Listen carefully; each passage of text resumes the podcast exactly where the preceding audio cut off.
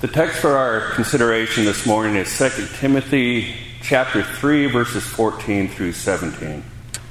But you must continue in the things which you have learned and been assured of, knowing from whom you have learned them, and that from childhood you have known the holy scriptures, which are able to make you wise for salvation through faith, which is in Christ Jesus. All scripture is given by inspiration of God and is profitable for doctrine, for reproof, for correction for instruction in righteousness, that the man of God may be complete, thoroughly equipped for every good work. As you may have noticed, driving back from church on Sunday or trying to maneuver through the closed streets downtown, last weekend was the Eau Claire Marathon. Very few people, I think, jump into any race, much less a marathon, without a fairly detailed training plan that will prepare them for the event ahead. A typical marathon training plan consists of runs during the week that work on speed, pace, or hill training, and then long runs on the weekend that generally increase in distance.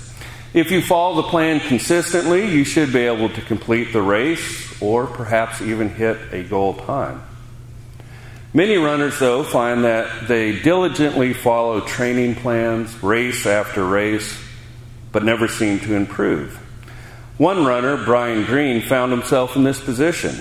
It was only after he discovered what he calls the hidden training plan that he saw significant improvement. Green discovered that showing up and consistently doing the planned workouts was the easy part of training. The more difficult part, which also led to greater improvement in the workouts themselves, was doing all the little things in between workouts stretching before the run, getting enough water and sleep, fueling correctly, correctly with the right kinds of food, doing strength training, and checking in regularly with his coach. These little things comprise the hidden training plan. We can think of this in terms of school as well. You may be able to do okay in a class by just showing up and staying awake. But if you really want to do well and learn the subject thoroughly, you need to work hard between classes, do the readings, take notes, work problems, ask questions of the teachers. Today, though, I would like us to consider the Christian's hidden training plan. One of the greatest blessings we have here at Immanuel is regular opportunities to worship and study God's Word. We have morning and evening chapels, religion classes, and worship services every weekend at Messiah. This sounds like a pretty good training plan, right? If we want to grow in our faith, that is accomplished by hearing God's Word. So, the more opportunities to hear that Word, the better.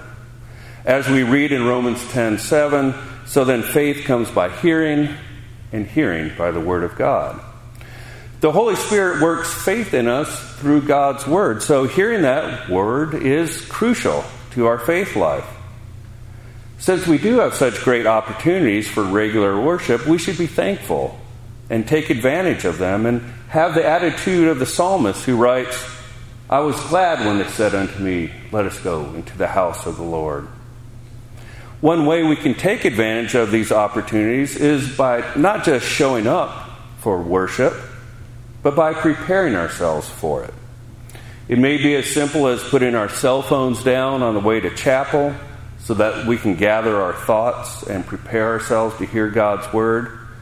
It may be taking a few moments in prayer and meditating on God's Word on the ride to church or in the pew before the service starts, or discussing the sermon or the scripture readings or the hymns after the service.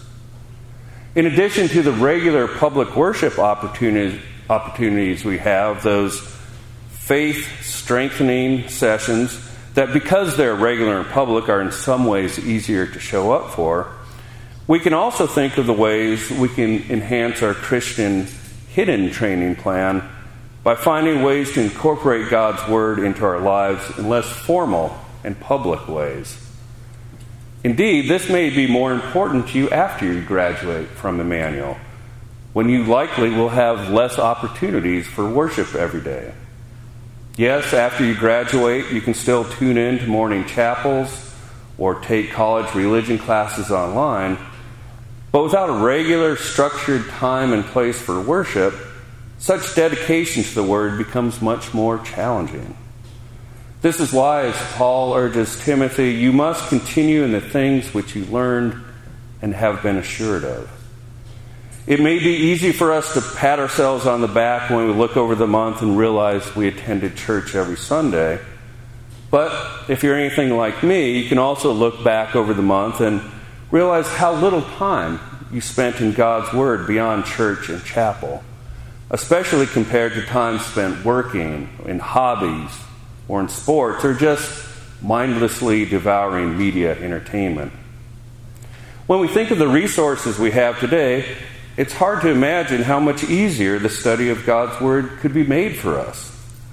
For example, the CLC produces a daily devotion book, Daily Rest, and Bread of Life, short daily Bible readings that are posted on the CLC website. We also have the Lutheran Spokesman, which provides edifying demo- devotional materials. There's even a treasure of sermons from Ministry by Mail posted online at the CLC website, as well as the Burden and Blessing podcast and blog posts. Finally, the most precious and perhaps most neglected gift that we have is the availability of the Bible, God's very words. When you compare our times with previous periods in history, we can rejoice that we have such free and easy access to the Word of God. We can even read it on our phones. As the psalmist writes, Your word is a lamp to my feet and a light unto my path. God's word and God's word provides comfort and direction for our lives. Its study helps to strengthen our faith. Surely, then, we would all benefit by setting aside more time for private Bible study and prayer. We do this so that this training in the Word strengthens our faith. And like being ready for a big race, we may be, we may be complete, thoroughly equipped for every good work.